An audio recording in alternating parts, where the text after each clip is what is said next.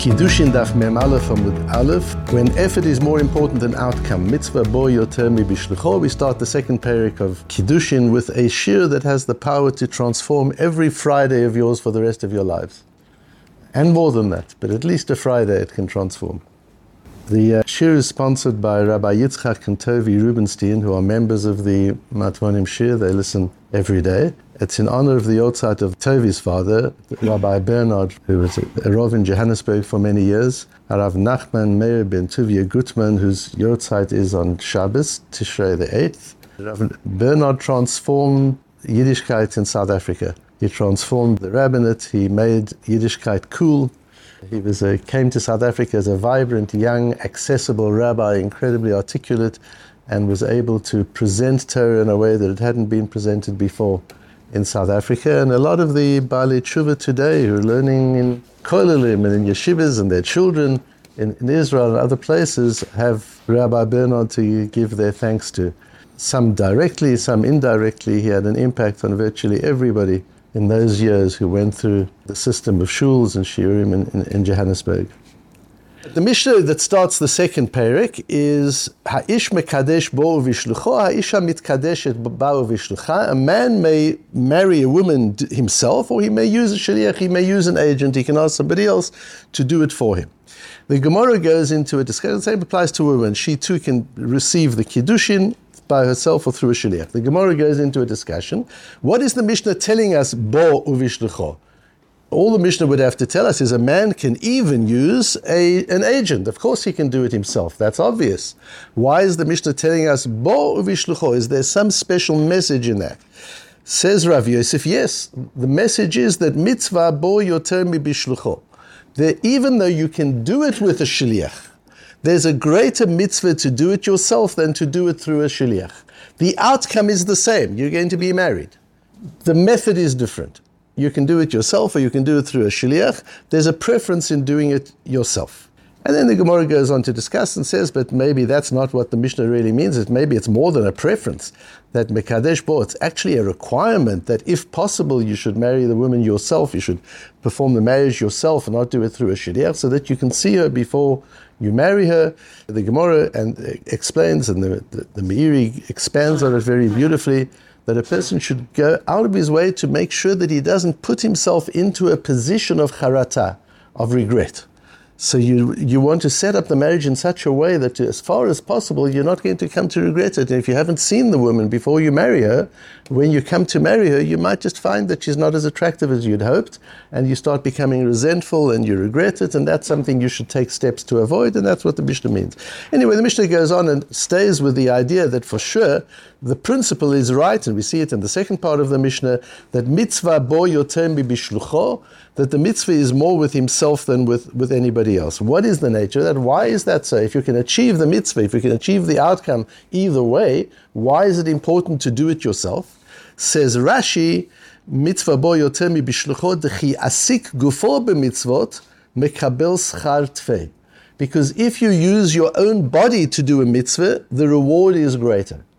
Clearly, Rashi means you're not just doing it for reward, because we know that the, we're not supposed to say, we don't do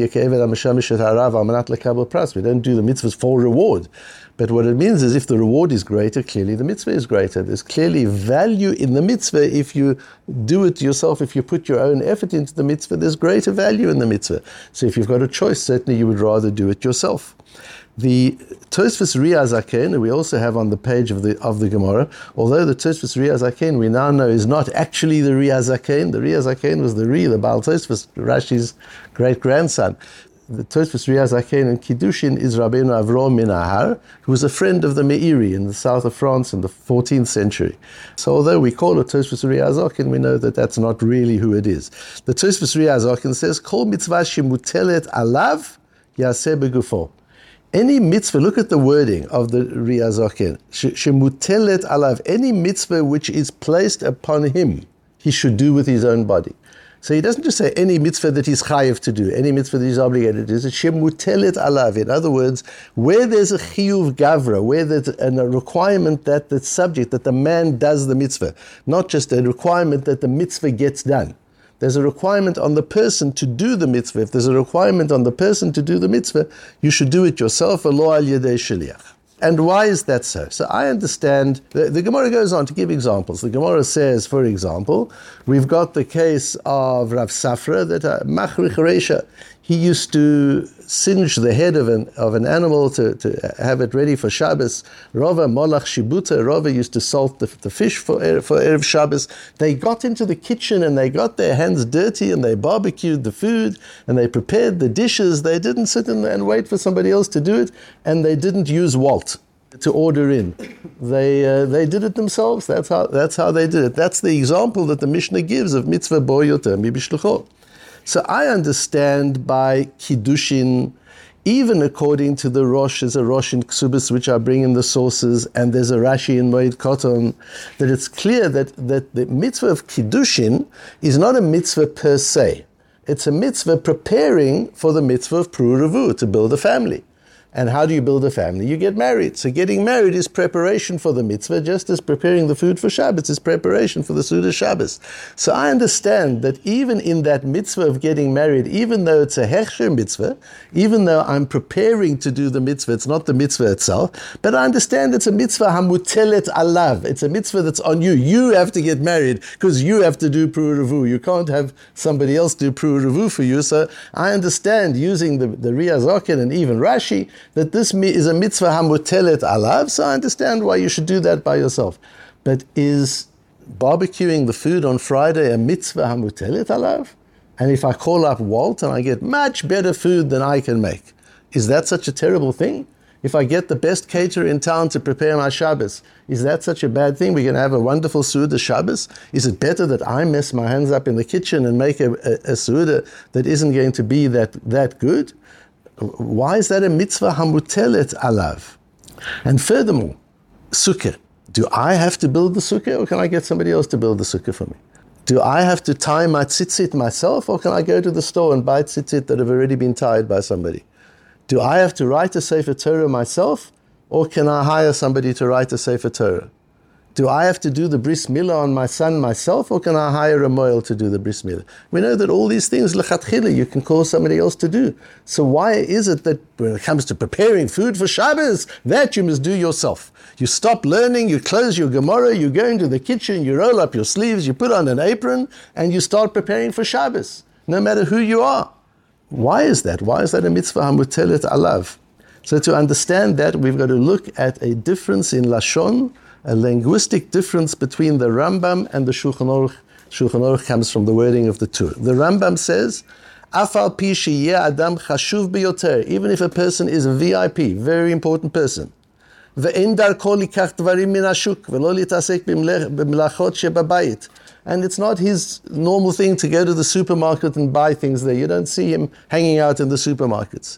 And you don't see him in the kitchen preparing food and things like that. That's not what he does. Nevertheless, חייב לעשות דברים שאין לצורך השבת בגופו. He's got to do things which are in preparation for Shabbos for himself. Don't call, out, call in the takeout people. Do it yourself. Shezehu kvodo. That is his honor. There's nothing more honorable than preparing for Shabbos yourself, and that's the honor of Shabbos as well. Notice the wording in the Rambam. Chayav lasot. You're obligated. This is a chiyuv. You're obligated to do it. The Shulchan Aruch uses a different word. The Shulchan Aruch says, Yashkim baboka biyom shishi lachin Shabbat. You should get up very early on Shabbos morning to make it to the Matmonim Shir and Daven Shachris, and right after that, off you go to start getting ready for Shabbos. Even if you've got servants at home to take care of it, even if you've got takeout services, even if you've got catering services, yishtadel lachin ba'atzmo. He should try and do it himself. Something at least for Shabbos. If the Rambam says chayav, the Shulchan Aruch says yishtadel. And the Biur Halacha the Chofetz Chaim notices the difference, and he says he doesn't think the Rambam really means a choiv gamuru ela kein choiva. He means it's a kind of a choiv. Yishtadel, it really means make an effort. It doesn't mean it's a chiyuv, you've got to do it. It means make an effort. And I don't really understand why the Chofetz Chaim has to do that, to moderate the wording of the Rambam. Because if we understand the word yishtadel correctly, then we can understand the Rambam and the Shulchan Aruch in unison. The Rambam says chayav lasot varim. The Rambam is careful with every word. If the Rambam says chayav, he means obligated. You have to do it. So what does the Shulchan Aruch mean when he says yishtadel? So we've got to understand what the word yishtadel means. Whenever hishtadlut is used, the word hishtadel, it doesn't mean try. Yeah, give it a go. If it doesn't work, it's also okay. But yeah, it's also that's not what yishtadel means. This is an important yesod that you should know whenever the word yishtadel is used. Yishtadel means invest effort irrespective of outcome. Where the outcome is important, we don't say yishtadel, because you've got to get it done, whether you're mishtadel or you're not mishtadel. You've got to get it done. What's important is that you get it done. You don't say you should try and mishtadel to put, to put on tefillin. You've got to put on tefillin. If an angel can put tefillin on your arm for you and you don't have to do it yourself, that's fine. But you've got to put on tefillin. But here we say yishtadel when you're not in control of the outcome, or the outcome is not what's important then we use the word yishtadel. In preparing for Shabbos, the outcome is not what's important. What's important is that you spent your time on Friday preparing for Shabbos. That's Kovod Shabbos. So hishtadlut here is the mitzvah itself. This is not preparing for a mitzvah of eating on Shabbos. This is the mitzvah of Kovod Shabbos. That's what yishtadel means. Yishtadel means, for example, what does Hillel say in Pirkei Avos? Uva makom she'en anashim hishtadel lihiyot ish. Look what the Rambam says in explaining the word yishtadel, an unbelievable Rambam. Hey avek im nafshecha. Struggle, engage in struggle. That's what ishtadel means. It's like going to the gym, engage in the struggle. It's not about outcome. It's about engaging in the struggle. If you're in a town where there are no chachamim who can teach you, teach yourself. But, but how, how well can I teach myself? I don't know anything. Says the, says the, the Rambam, it doesn't matter. What's important is that you're putting in the effort to teach yourself. The Targum evak ish, where do I get this from? Says the Rambam, when the angel struggled with Yaakov, vayavek ish, it says, and a man struggled with him. What does Targum translate? The ishtadel gavra ime. So you see from there that the challenge, the struggle, is what hishtadlut means. Hishtadlut does not mean try it out. If it works, it works. No, hishtadlut means it doesn't matter what the outcome is. What's important is that you're exerting the effort. And it's the effort which is the mitzvah in this case. And that's why the, the Riazokin says, Kol mitzvah shemutelet alav. Where the mitzvah is on you, tying the tzitzis, the mitzvah is not on you. The mitzvah is you have to have tzitzis and put on the tzitzis. There's no mitzvah you have to tie the tzitzis. To build the sukkah, there's no mitzvah you have to build the sukkah. There's a mitzvah you have to have a sukkah and you have to sit and eat in the sukkah on Sukkos. But there's no mitzvah that you've got to struggle, that it doesn't matter the outcome. What you've got to check to understand if the mitzvah is what happens if there's no outcome. Would there still be value in the effort? So in the case of sukkah, I built and built my sukkah. I spent weeks trying to build my sukkah. Come Sukkos, my sukkah's not ready. Do I get any merit for all the effort? Zero. I'm trying to tie tzitzis and I'm tying and tying, it doesn't work. Do I get any mitzvahs tzitzis? Zero. I'm preparing for Shabbos and I make a subpar meal, the kind of meal Joey wouldn't allow into one of his dining rooms, but that's the meal I produced for Shabbos. Is there merit? Absolutely, there's merit. It's a precious meal that I prepared myself. That's Kovod Shabbos. When the outcome is not what determines the value of the effort, but the effort is measured in its own value, that's hishtadlut. That's vaye avek. That struggle. Invest energy in it. That's what the word hishtadel means. And that's why in the case of Kiddushin, when Avram says to Eliezer, you must swear to me, you'll go to my birthplace, you'll take a wife for my son Yitzchak. That's the oath. And Eliezer says, what happens if she doesn't want to come with me? Says Avram, Venikita mishvua Then you will have fulfilled the, the shvua. You're, you're done.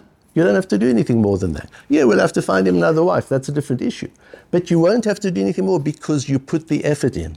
All I'm asking you is to put the effort in. That's the shvua. That velakachta, a man has to put effort into finding his wife. It's not just you've got to be married. No, velakachta, you've got to go and find a wife and marry her, seduce her, convince her to marry you. Make it good for her. Bring her into your life. Be Mekadesh her with chuppah and kiddushin. Give her a ksuba.